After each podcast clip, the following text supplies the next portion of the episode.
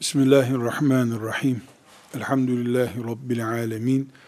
Ve sallallahu ve sellem ala seyyidina Muhammedin ve ala alihi ve sahbihi ecma'in. Biz ümmeti Muhammed olarak bu dünyada sonuz. Bizden önce ümmetler vardı. Başlarında peygamberler vardı. Allah bizden ne istediyse onlardan da istemişti. Bizden neyi yasakladıysa onlardan da yasaklamıştı. Bizim hayat varlık nedenimiz neyse onların da hayat varlık nedeni oydu. Bizim insan kimliğimiz, biyolojik, fizyolojik ne, neyse, kimliğimiz neyse onlarınki de oydu. Babamız aynı, dünyamız aynı, Rabbimiz aynı, akıbetimiz aynı. Ama bizim Muhammed sallallahu aleyhi ve sellem diye bir peygamberimiz var. Onların da Musa diye aleyhisselam bir peygamberleri var. Her halükarda biz bizden öncekilerden sonra gelmiş bir ümmetiz.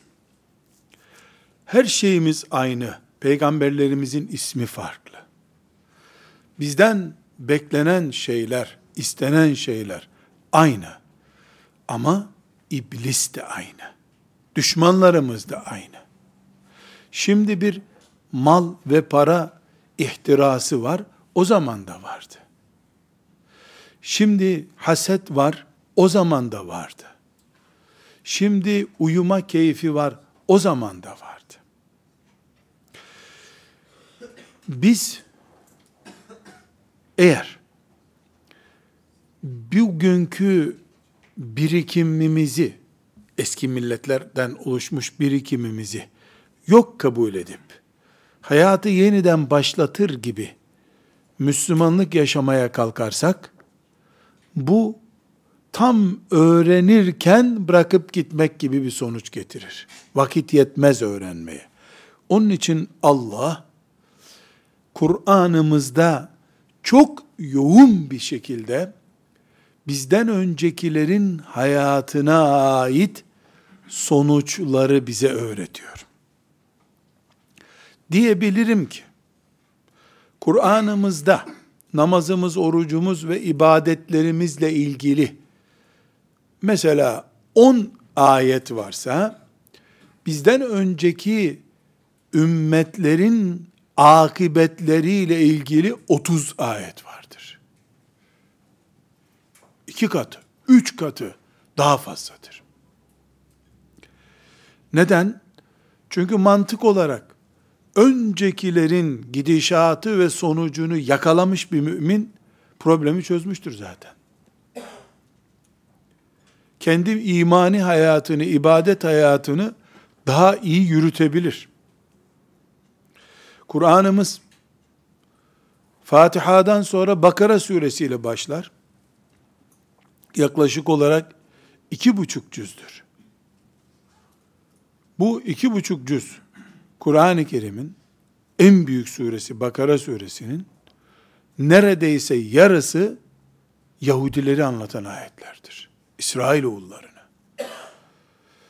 Oturup düşünülmesi gereken bir konu bu. Hatta başlarken onlarla başlıyor.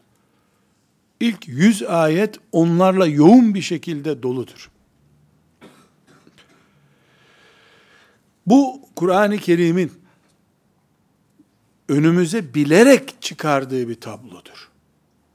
Bir rastlantı eseri değil bu. Yusuf suresinin 111. ayetinde Allahu Teala لَقَدْ كَانَ ف۪ي قَصَصِهِمْ عِبْرَةٌ لِعُلِي الْاَلْبَابِ buyuruyor. O geçmiştekilerin hikayelerinde aklı olanlar için ibretler vardır buyuruyor.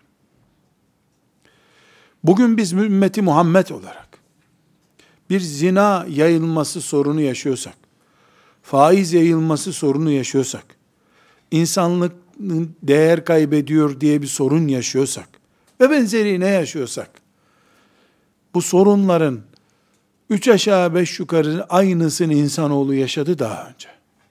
Kur'an bunları kaydetti. Resulullah sallallahu aleyhi ve sellem sizden önce şöyle biri vardı diye bunları bize nakletti. Öncekilerin olayları kıssalar şeklinde bize bizim için anlatılıyor. Onların bizden 5000 sene önce yaşamış, Kur'an'ın inmesinden 4000 sene önce yaşamış birinin olayının bize anlatılmasının ona bir faydası yok ki mezarında. Nuh Aleyhisselam'ın kavmi onlarla ilgili bir surenin Kur'an'da indiğini bilmelerinden, bilmemelerinden bir sonuç çıkmayacak ki akıbetini bulmuş onlar zaten. İyi veya kötü. Ama biz Nuh Aleyhisselam olayından kendimize ders çıkarmak zorundayız. Ümmet olarak A, B, C, 1, 2, 5 Müslümanlar olarak hepimiz erkekler olarak, kadınlar olarak bunu yakalayamadığımız takdirde Allahu Teala'nın akıbetleri böyle oldu diye bize anlattığı kavimlere benzemeye devam ederiz.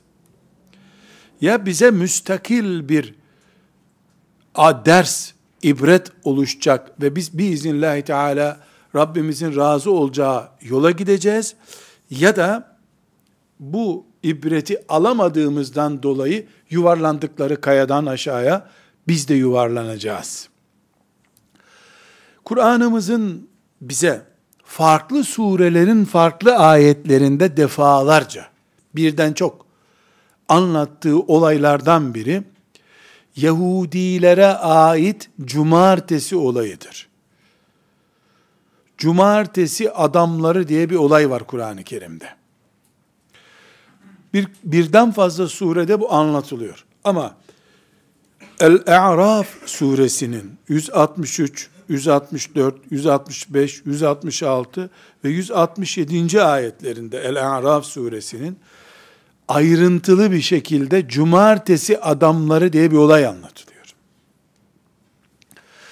Bugün bu cumartesi olayını haftanın günlerinden biri olan cumartesi, başka bir şey, cuma, cumartesi, pazar dediğimiz cumartesi günü olayını bugün çözmemiz kadar acil bir konu yoktur zannediyorum.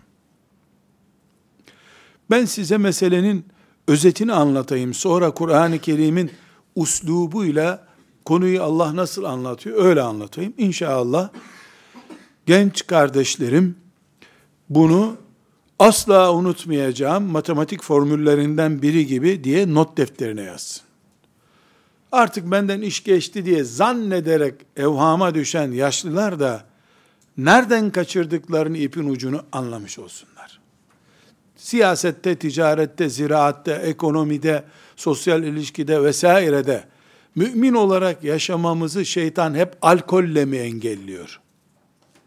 Şeytanın başka taktiği yok mu? Bunu öğrenmiş olacağız. Mesele şu.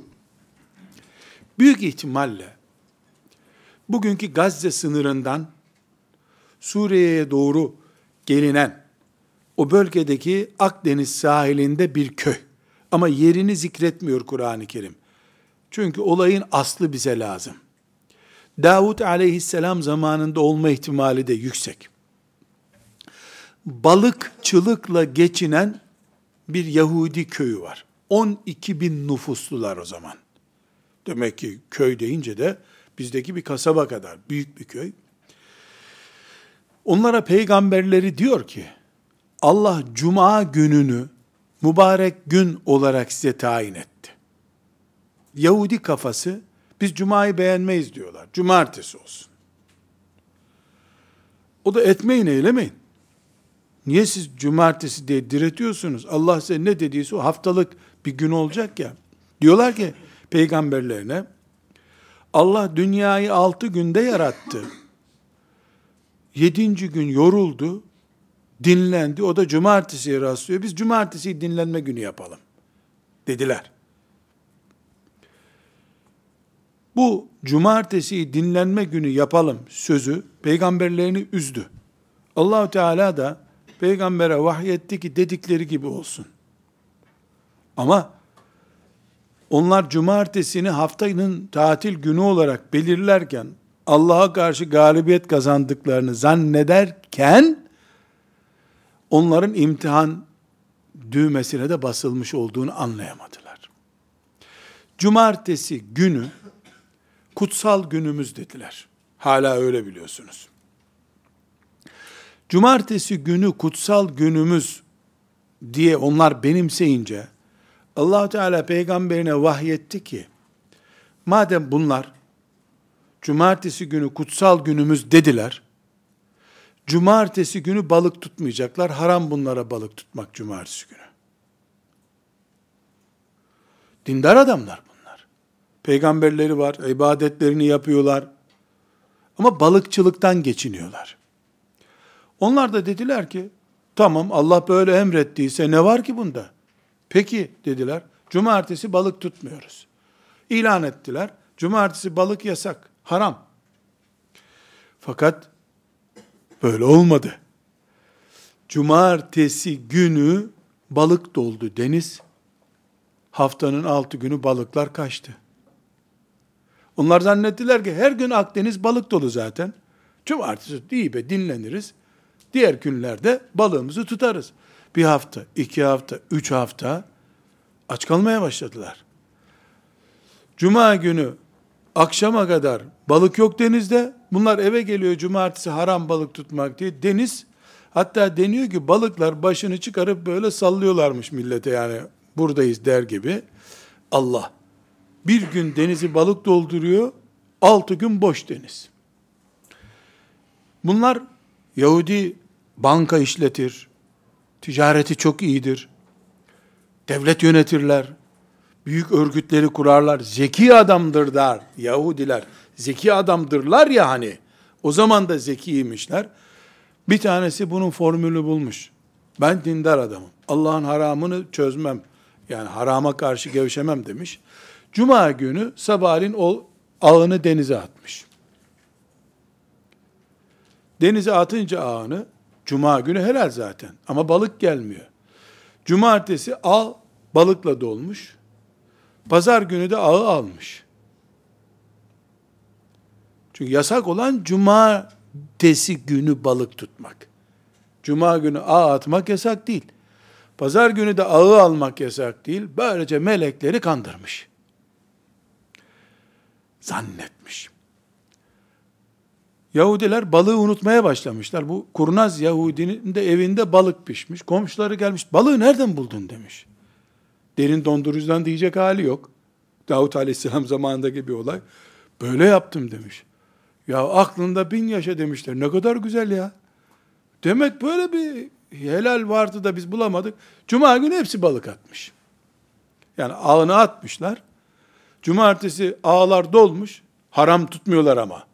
Balık da kaçamıyor. Pazar günü alıyorlar ağı. Keyifle balık yiyorlar. Satıyorlar diğer köylere. Evet. Böyle bir hata yapınca toplumun Allah'tan korkanları siz ne yapıyorsunuz demişler. Bu yaptığınız Allah'a karşı bir hiledir. Hepimizi helak edeceksiniz demişler. Ne hilesi demişler. Allah tutmayın dedi tutmuyoruz. Biz balığı ağımızı cuma günü attık. Peki siz bilirsiniz demişler. Bakmışlar bıraktırmıyorlar. İşte bin kişi ne kadarsa onlar. Biz bu köyden hicret ederiz demişler. Allah'a karşı hile yapılmış bir köyde yaşamaktansa gurbete çıkıyoruz biz demişler. Terk etmişler köyü. Hatta bunlara yüzümüz görmesin bile de onların köyüyle kendi köyüyle yeni köy yapmışlar. Köyün arasına büyük duvar örmüşler bu lanetlileri görmeyelim diye. Ve sonra meşhur bildiğiniz maymunlaşma olayı olmuş. Bunlar o hileyle, dindar adamlar ha, Allah'ın yasak ettiğine tutmazlar. Cuma günü o, bal, o balıkların ağlarını ve oltalarını atıyorlar. Pazar günü alıyorlar. Bu hilenin sahiplerini allah Teala artık düşük, rezil maymunlar olun dedik diyor. Üç gün bildiğiniz maymun gibi olmuşlar. Üçüncü günde hepsi ölmüş. Topluca helak olmuşlar. Bu bir varmış bir yokmuş masalı değil. E'raf suresinin 163'ünden 167.ye kadar olan ayetleri. Şimdi bu ayetlerin mealini Kur'an'ın azametli lisanından dinleyelim. Meal olarak okuyalım. Efendimiz sallallahu aleyhi ve selleme hitap ediyor ayetler. Onlara deniz kıyısında bulunan şehir halkının durumunu sor. Hani onlar cumartesi gününe saygısızlık gösterip haddi aşıyorlardı. Çünkü cumartesi tatili yaptıkları gün balıklar meydana çıkarak akın akın onlara gelirdi. Cumartesi tatili yapmadıkları günde gelmezdi. İşte böylece biz fasık olmalarından dolayı onları imtihan ediyorduk.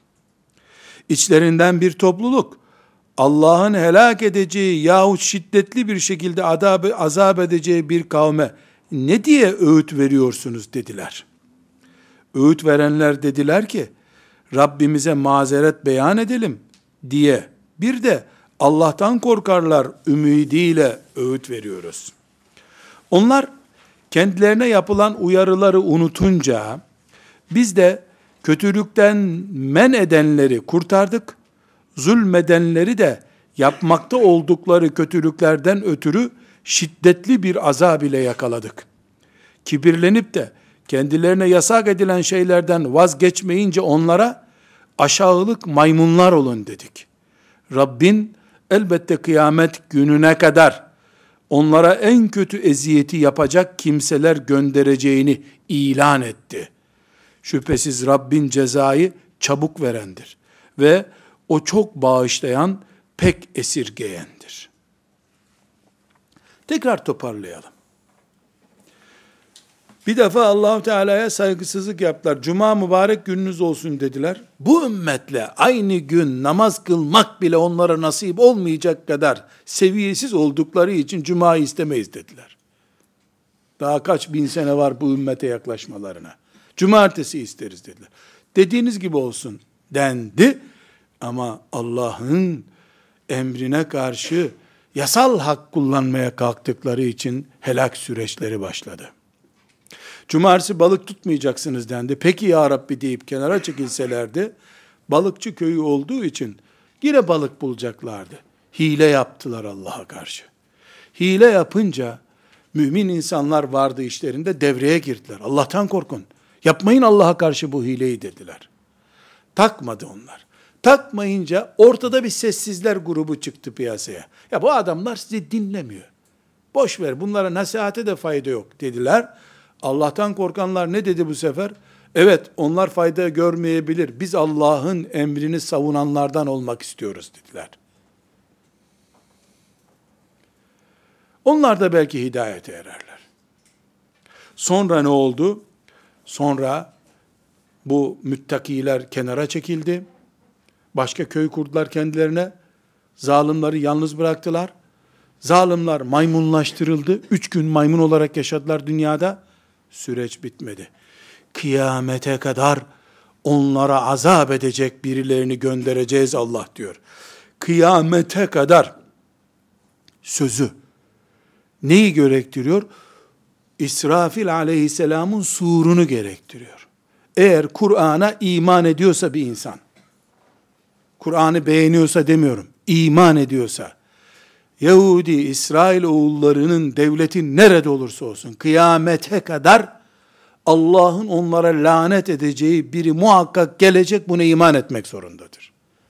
50 sene rahat bir devlette keyif sürmüş olmalarının bir anlamı yoktur. Onlarla barışan, öpüşen, muhabbet eden de bu lanete katılacaktır. Ya da bu ayeti Kur'an'dan, hazır Kur'an'dan istediğimiz ayeti tarihseldir diye bir kenara çıkaranlar var. Bari bu ayeti de Kur'an'dan bir kenara çıkarsınlar da tarihseldi desinler, kurtulsunlar. Şimdi buradan dersler çıkarıyoruz. Bir kere Kur'an-ı Kerim filan köyde Kudüs'ten 100 kilometre ötede filan demiyor. Niye? Çünkü önemli olan bu olayın içeriği, nerede olduğu, kaç yaşındaydılar, çoğu kadın mıydı, çoğu erkek miydi? Bunu, bunu önümüze çıkarmıyor Kur'an-ı Kerim. Ya neyi önümüze çıkarıyor? Allah'a karşı hile yaptılar mümin oldukları halde diyor. Bir, İki, bir ders daha çıkarıyoruz bundan. Buradaki insanlar Allah'ın imtihanını böyle bir gökten azap yağar. Sabaha kadar secde edin. İşte eliniz ayağınız kurusun diye bekliyorlardı. En keyifli yerden imtihan buldu bunları mesleklerinden. Balıkçılık. Balıktan yakaladı Allah bunları. Çünkü 12 bin nüfuslu bir yer yaklaşık olarak. Bu rakam da kesin değil. Tarihi bilgiler bunlar. 12 bin nüfuslu bir yer balıkla geçiniyor. 6 gün balık çıkmıyor, bir gün çıkıyor. O bir günde yasak gün. Şeytan hile öğretti. Önce Allah ayağın kayabileceği kaypak bir zemin kurdu bunlara. Ama tamamı toplumun bu tuzağa düşmedi. Bir, balık için Allah'a hile yapabilecek kadar satılık yürekler grubu oluştu. İki, aç kalırız Allah'a karşı hile yapmayız diyen sadıklar oluştu.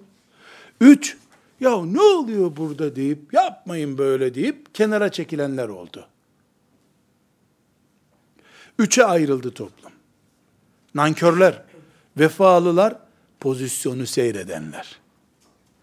Azap gelince topluca helak etti nankörleri. Gerisi o günaha katılmadığı için kurtuldular. Yalnız bir şey unutmuyoruz. Başlarında peygamber vardı bunların. Kafir değildiler. Mümindiler. Kesinlikle mümindiler. Ve Yahudilerin İsrail oğullarının lanetli olmaları böyle başladı. Daha önce de Musa Aleyhisselam'ı bunaltmışlardı zaten. Şimdi buradan biz Allahu Teala'nın huzuruna çıktığımızda kıyamet günü Kur'an'da sizin ibret alacağınız kıssalar vardı. İbretinizi alsaydınız sözüne muhatap olmamak için 10 ders çıkaracağız. Böylece kıyamet günü kurtulacağımız bir süreci inşallah başlatacağız. Birincisi, bu ayetler El-Araf suresinde diğer yerlerde de var Kur'an-ı Kerim'de ama dağınık vaziyette, burada toplu vaziyette anlatılıyor. Bu ayetlerin işaret ettiği bir numaralı sır şudur. Aslında dünya hayatında haramlar azıcıktır. Helaller çoktur. Bir markete girdiğinizde 10 maddeden fazla değildir oradaki. 10 kalemdir haram olan şey. Bin kalem de helaldir. Dünyanın aslı helaldir. Alkoldü, domuzdu, kandı, 5-10 madde haram maddedir. Buna rağmen, buna rağmen, hayat bir imtihandır ya, bu imtihanda ne hikmettir ki haram hep caziptir. Altı gün yeter bize. Allah bir gün yok dedi ne olacak ki aç mı kalırız deselerdi bu imtihanı kazanacaklardı. Altı günü attılar bir güne yakalandılar. Çünkü ayet diyor ki bir kere fasıklık sindi içlerine diyor. Yani Allah'a karşı baş kaldırma, isyan etme, bana göre, bize göre, ben diyorum ki ama lafları bir kere içine sindi bunların. Bu sebeple de Allah bunları imtihan, o da cuma gününü beğenmemeleriyle başladı. Bizim istediğimiz gün tatil olsun dedi. Masal uydurdular. Allah bile cumartesi dinlenmişti dediler. Haşa. Haşa. Ayet var ki Allahu Teala yorulmaz. Ama buna rağmen bu cüreti gösterdiler. Burada haramlar aslında az, helaller aslında çok ama haramlar helallerden daha fazla yaygındır dünyada. Tıpkı ne gibi?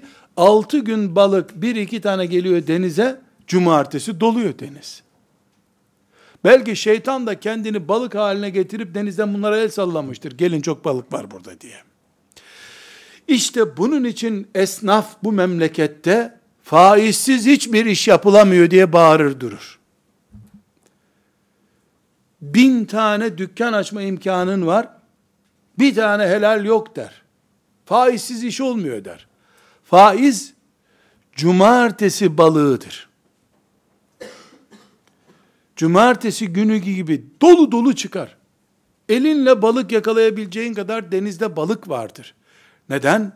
Çünkü haram aslında azdır ama göz onu görürken hakim gibi görür. Her şeyin hakimi gibi görür. Mümin hayatın Allah'tan gelmiş bir imtihan olduğunu bildiği için bütün dünya balık dolsa aç kalır o balığa tutmaz o gün. Onların mümin insanları da öyle yaptılar. Bu balık bize haram, bunu yemeyiz dediler. Aç, aç kalırsam aç kalırım dediler. İman bunu gerektirir. O gün nasıl? Ya altı gün aç kalıyoruz. Biz bir gün balıkla nasıl idare edeceğiz? Ne satacağız? Zaten sabahtan akşama kadar ağı çekiyorsun, balıklar ortada kalıyor. Diyenler gibi bugün de faizsiz iş yapılamıyor. Faizsiz ekonomi yürür mü? Diyenler, kredi almadan nasıl iş yürüteceksin, nasıl ev alacaksın? Diyenler, cumartesi günü balık avlıyorlar. O gün Allah bu olayı onlara yaşattı. Bugün Kur'an'ında ayet ya en az 10 ayet var bu olayı anlatan. Bu ayetleri bugün biz niye okuyoruz? Banka faizleri içimize nasıl sızacak onu görmek için. Müzik nasıl helalleştirilecek onu görmek için.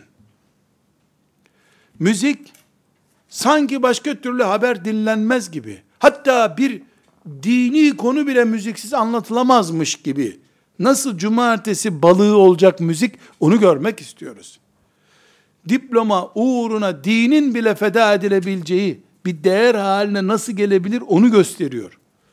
لَقَدْ كَانَ ف۪ي قَصَصِهِمْ عِبْرَةٌ لِعُلُ الْاَلْبَابِ Aklı olan bundan ders alacak. Allahu Teala bir kere sen onun sana tayin ettiği cuma gününü beğenmez de cumartesi dersen o günü senin imanını kaybedeceğin, insanlığını kaybedip maymun olacağın hale getirir seni allah Teala. Neuzu billahi Teala. Bir afettir bu. Bu bir afettir. Birinci nokta bu. Aslında haram azdır, helal çoktur ama az olmasına rağmen haram her tarafa rengini verir ve insanlar haramsız hayatın olmadığını zannederler imtihan gereği. İki, Allah'ın şeriatına karşı hile oluşturmayı ilk defa Yahudiler denediler böylece. Bu ilk olay yeryüzünde. Daha öncekiler din, din ve peygamber tanımadıkları için istemiyoruz bunu diyorlardı. Yahudiler çok dindar, takva adam numarası yaptıkları için hile yapıp dinlerini de bırakmamak ama keyiflerinden de vazgeçmemek yöntemini tercih ettiler. Yahudinin en meşhur karakterinden biri hilebazlıktır. Doğruluk filan değildir. Hilebazdırlar. Bu hileyi de Allah'a karşı yapmayı bile becermiş, denemiş bir tip oldukları için senin karşında en ciddi esnaf, sözünde durur bir esnaf görüntüsü vermesi onun için çok kolaydır. Cumartesi günü balık yakalamayı becermiş tiplerdir bunlar. Şeytanı külahını ters giymiş hale getirirler. Bu sebeple Yahudilerin bu karakteri, hangi karakteri? Allah'a karşı hile oluşturma karakteri. Müslümana da bulaşır, faizin ismini kredi yapar. Tüketim desteği der. Müziğin adına tasavvuf müziği der. Bir şey der. Üstüne tasavvuf yazınca saz çalmak helal mi olacak? İsim değişikliği herhangi bir şekilde helalleştirmiyor ki haramı.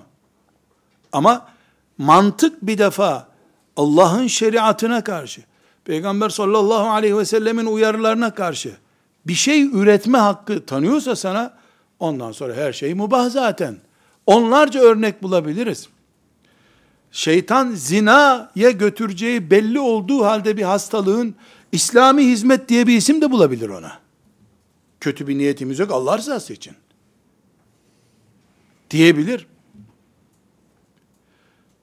Rabbim İsrail oğullarını önümüze örnek olarak koymuştur. Bu ikinci maddeden de bu üçüncü maddemiz. O gün toplum üçe bölündü asiler, Allah'a karşı hile yapan asiler, Allah'a davet eden Yapmayın etmeyin Allah bize azap eder diyenler ve sessizler. Olayın sonucunu bekleyenler.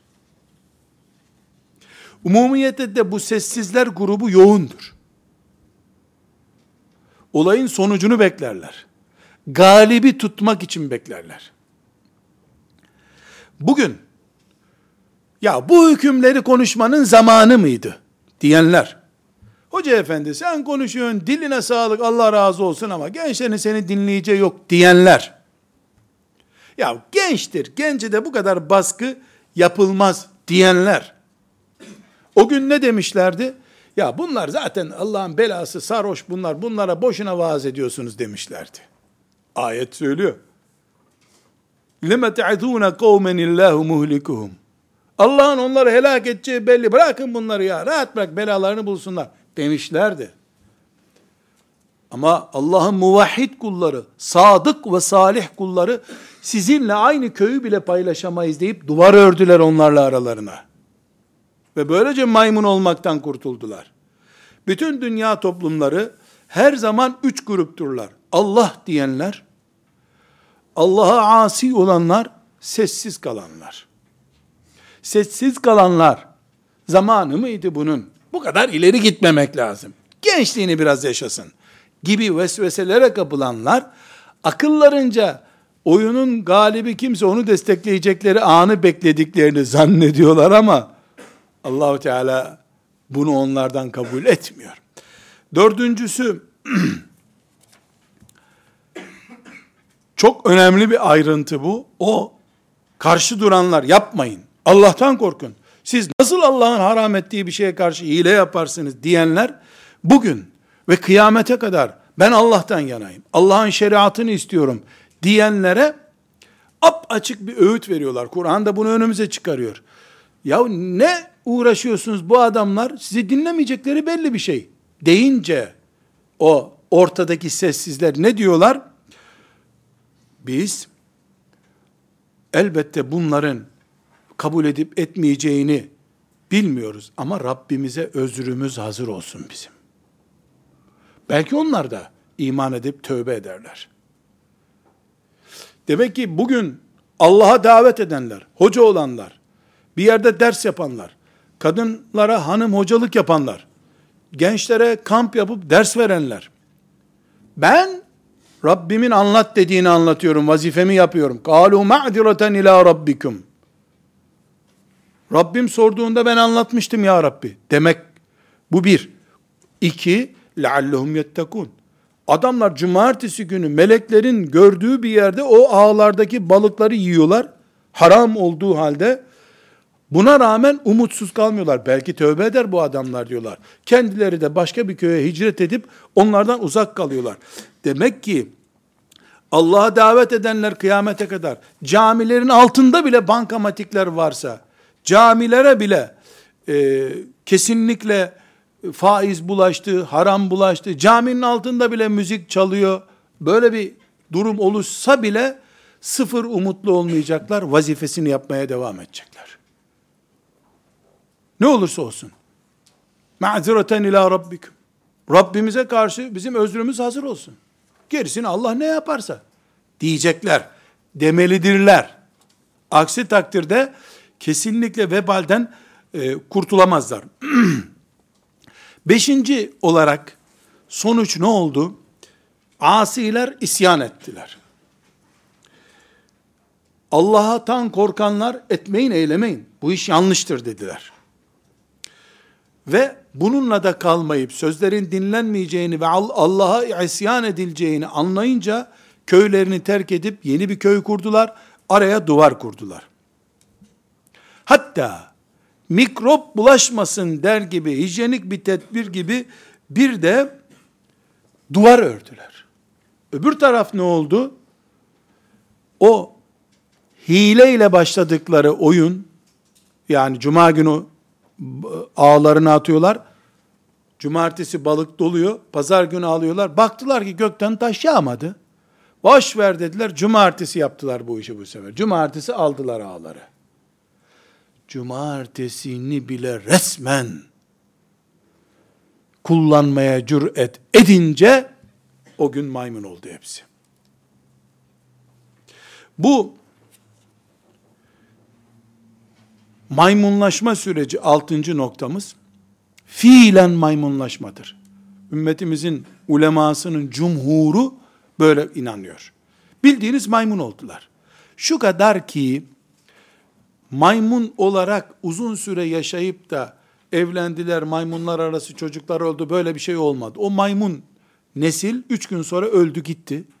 O iyi olanlar, salih olanlardan nesilleri devam etti.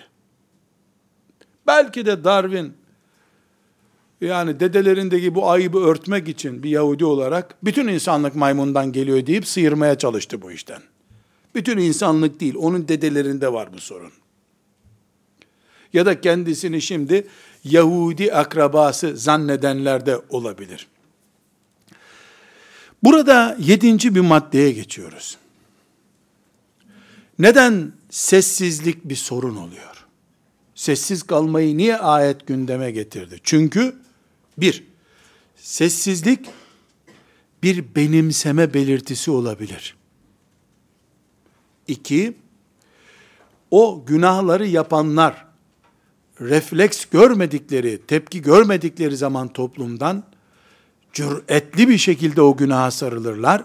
Üç, aynı şekilde başkalarının da böyle yapınca bir şey olmuyormuş zannetme nedeni olurlar. Bu nedenle Allah'a asi olanlarla isyana sessiz kalanlar, zamanı mıydı bunu söylemenin? Gençleri sıkıştırmamak lazım. Çok baskıcılık uygun değil diyenlerin bu endişelerin cevabını bulması gerekiyor. Allah'a isyana sessiz kalmak ne zaman helal olabilir? Hangi zamanlar bu dünyada ve hangi mekanlar Allahu Teala'nın dini için uygun olmayan zamanlar ve mekanlardır? Allah bizim Allah'ımız olduğu sürece biz hayatta nefes aldığımız her dakika Allah'ın zamanıdır o zaman. Diye düşünmek zorundayız. Sekizinci noktamız, Kur'an'ımız bu ayetleri anlatırken 163. ayette o Medine'deki Yahudileri kastederek ona anlat, onlara söyle bakalım bu olayın aslı neydi? Söyle bakalım buyuruyor. Efendimiz sallallahu aleyhi ve sellem Medine'deki Yahudilere bunu anlattığında Medine'deki Yahudiler bir kültür olarak bunu biliyorlardı. Demediler bizim dedelerimizde bir maymunlaşma olmadı. Böyle bir şey yok diyemediler. Böylece Kur'an'ımızın ve Resulullah sallallahu aleyhi ve sellem Efendimizin bu bahsettiğimiz olayda hak olduğu, mucizevi bir kimliği olduğu ortaya çıkmış oldu. Gayipten bir haber verdi Efendimiz sallallahu aleyhi ve sellem. Bugünü o zaman hiç kimse bilmiyordu. Araplar bilmiyorlardı. Ama o dedelerinden duydukları hikayeler de bunlar. 1000-1500 sene geçmişti bu olayın üstünden. Bilemedin 2000 sene geçmişti. Ama biliyorlardı. Tevratlarından da biliyorlardı. Menkıbelerden de biliyorlardı. De, kalkıp da Muhammed böyle bir şey olmadı diyemediler. Böylece Efendimizin Kur'an'ı ve ağzından çıkan her sözün haktan, Allah'tan geldiği belgelenmiş oldu. Bu olay bile bir peygamber mucizesidir. Sallallahu aleyhi ve sellem. Dokuzuncu noktamız, fıkıhtaki meşhur seddi zerai kuralı bu tür nedenle konuyor. Nedir seddi zerai? Bir şeyin ucu harama götürüyorsa onu kökten yasak eder dinimiz. Aslında genç bir erkeğin genç bir kadının eline tutması zina değildir. Ama sonunda zina olduğu için onun buna haram denmiştir. Elin zinasıdır bu denmiştir. Gözün zinası bakmaktır denmiştir. Niye? Sonunda o büyük harama, ben de götürmez. Senin zaten akıl kıtlığın buradan anlaşılıyor. Ne farkın var ki insan olarak? Ayrıyeten el freni olan bir tip misin sen? Nasıl götürmeyecek seni? Senden öncekiler de öyle zannediyordu. Şeytanın kucağında buldular kendilerini. Elbette ilk saniyesinde götürmez. Hatta sana çok iyi niyetlerle şöyle yaparsın böyle yaparsın diye de kandırır. Akıbetin cehennem olur. Nauzu billahi teala. Seddi zerai kuralını peygamberleri onlara uyguladılar. Uyguladı ama peygamberin sözünü baştan reddettiler. Sonra iman edenler aralarına duvar gererek iki köyün bu seddi zerayı uygulamış oldular. Sizden bize bulaşma olmasın. Çocuklarımız sizin bu isyanınızı görmesin dediler. Ve onuncu noktamız. Şimdi bu dersi niye yaptık noktasına geldik. Her zaman bir hadisi şerif okuyup o hadisten neler çıkıyor diyorduk. Şimdi hadisi en sona bıraktık. Bütün bunları şu hadisi şerif için okuduk. Konuştuk. Bukhari'de 3456. hadis. Müslim'de de 2669. hadisi şerif. Hepimizin belki 50 defa duyduğu meşhur hadisi şerif. Ebu Sa'id radıyallahu anh rivayet ediyor. Resulullah sallallahu aleyhi ve sellem buyurdu ki, sizden öncekilerin, yani eski ümmetlerin, karış karış izini süreceksiniz. O kadar ki onlar bir keler deliğinden yani küçük bir fare gibi bir delikten girmeye çalıştılarsa siz oradan da gireceksiniz. Ya Resulallah demişler. Yahudi ve Hristiyanlar mı bizim taklit edeceğimiz kimseler ya da kim? Kim buyurmuş? Hadisi şerifin bizim günümüz Türkçesiyle toparlanmış şekli nedir? Yahudi ve Hristiyanları adım adım takip edeceksiniz bir bela olarak.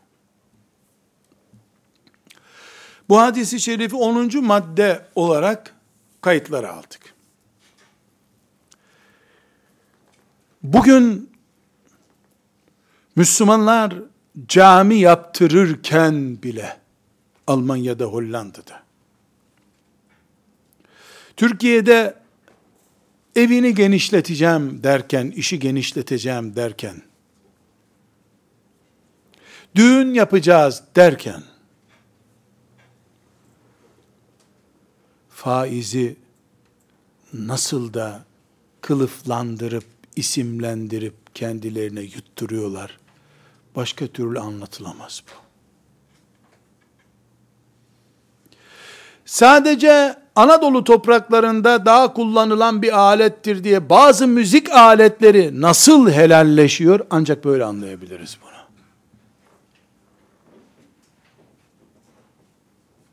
Bazı bid'atler Resulullah sallallahu aleyhi ve sellem ve ashabından uzak olduğu halde aleni müekket sünnetlerden daha yaygın nasıl olabiliyor? Böyle anlıyor. Bu cumartesi günü balık tutan adamlar kötü bir çığır açtılar. Kendilerine göre Allahu Teala'nın şeriatını delmediklerini zannettiler. Biz Allah cumartesi dedi. Cumartesi tutmuyoruz biz dediler. Ama balığı cumartesi günü ağlara doldurdular. Meleklerin suyun altını kontrol etmediğini zannettiler. Böyle bir hileyi yutturabileceklerini düşündüler. Bu bir insan hastalığıdır Yahudilikten önce. Dinini bile kendisine göre şekillendirmeye cüret edebilir insan afetti budur zaten. Eğer müminler faize karşı, zinaya karşı, alkole karşı, ticaretteki haramlara karşı, bazı sosyal faaliyetlerdeki haramlara karşı, mesela düğünlerdeki haramlara karşı, bazı kılıflar bularak, kendilerini aldatıyorlarsa, belki de bu ümmetin içinde Resulullah sallallahu aleyhi ve sellemin adı yaşadığı için bir maymunlaşma olmayabilir bugün. Ama o köyle bu köyün arasında duvar örmeye hazır olmazsa hocalar, Allah'a davet edenler, o Yahudi köylülerin de gerisine düşmüş olurlar. Bu kadar açık. Bu kadar aleni bir durum bu. Bu sizden öncekilerin yolu yordamına uyacaksınız siz sözünü hepimiz not defterlerimize yazmış olalım. Bu sadece filan yerde günah işleyenlerle ilgili bir sorun değil. Bu ümmeti Muhammed olarak imtihan için bulunduğumuz bu dünyadaki bütün Müslümanların sorunudur. Ya bu imtihanı Allah'ın şeriatına karşı hiçbir taviz vermeden kazanıp bu dünyadan gideceğiz. Ya da Allah'ı kandırdığını zannedenlerin akıbeti ortada. Kıyamete kadar sürünecekler. Velhamdülillahi Rabbil Alemin.